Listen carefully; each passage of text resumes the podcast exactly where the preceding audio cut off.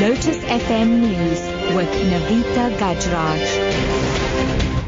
Four o'clock good afternoon. Hawks Gauteng boss Major General Shadrack Sibiya faces dismissal following a recommendation by disciplinary panel that he be fired.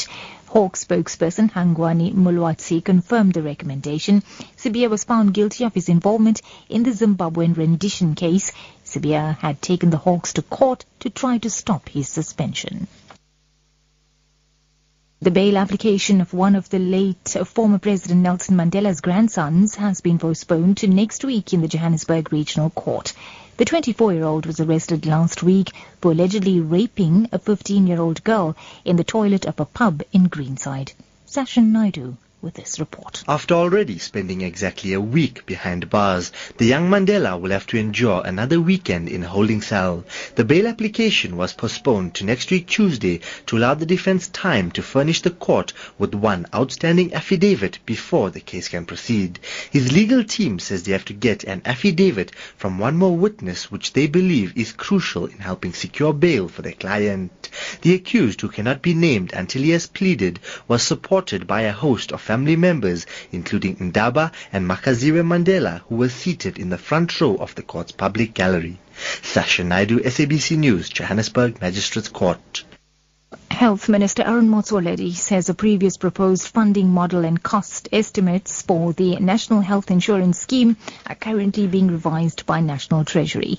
Dr. Motsoaledi says previous cost estimates were based on flawed assumptions. The minister briefed Parliament's Committee on Health earlier today. The Treasury has prepared the funding document for NHI. They are going to release it and I can't comment on it. They do have it and say this is how NHI must be funded. Those figures you are quoting there, I, I don't think they are figures we can stick to at the present moment because so they were making so many assumptions.